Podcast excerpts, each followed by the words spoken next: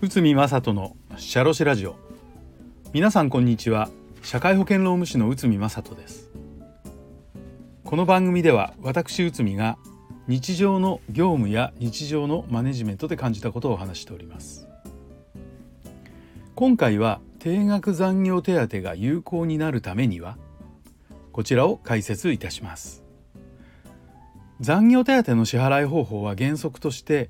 給与計算期間内に発生した残業休日出勤深夜労働の労働時間に割増賃金の時間単価を乗ずることで計算します。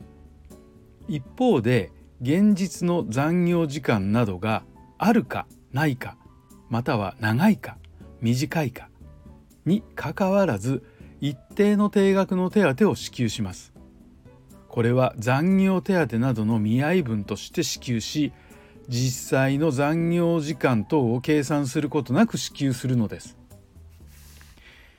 まあこの仕組みを定額残業手当と呼ばれておりまして多く見受けられるようになりました。しかし実際の残業時間により発生する残業手当が定額残業手当を超えた場合に定額残業手当しか支給しないということは、えー、とこれはですね超えた差額を支給しないことはこれ違法ということになります。まあ、差額は支払ってくださいということです。さらに定額残業制度が法律違反ではなく有効であると認められるためにはあの3つのポイントが備えられているかどうかが重要です。それは1番目定額残業代部分がそれ以外の賃金と明確に区分されていること。2番目定額残業代部分には何時間分の残業代が含まれているかが定められていること。丸3時間外労働。残業ですね。その時間が上記のこれはそうですね定額の部分ですね。で定められた時間を超えた場合は別途割増賃金の支払いを行うこと。このポイントが就業規則等で明確に定められていなければ例えば定額残業代制度において就業規則で1ヶ月あたり20時間分の残業をしたものとして、えー、定額残業代3万円を支給すると定めます。そして社員の1ヶ月あたりの実残業が20時間よりも少なかったとしても会社はその従業員に定額残業代として定額を支給しますが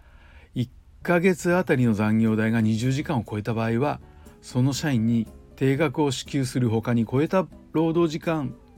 分の別途の割増賃金を支払わなければなりません。残業手当深夜手当そして休日出勤手当は割増率がそれぞれ異なります。定額残業手当として支払っている場合これらの手当は果たしてこの定額部分に含まれるのかどうかこれが争われた裁判の事例があります。X 社事件東京高裁平成28年1月です、えー、じゃあ概要を見ていきましょう。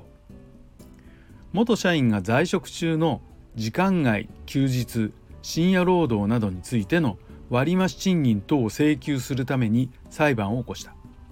会社は残業等は業務手当として支払っていると主張しました。元社員は定額にあたる部分は異なる割増率の賃金のため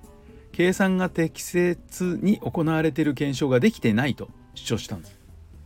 そして、えーと、裁判は一審を超ええー、経て二審高裁に移り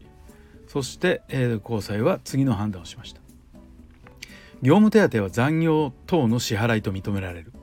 未払い賃金はない。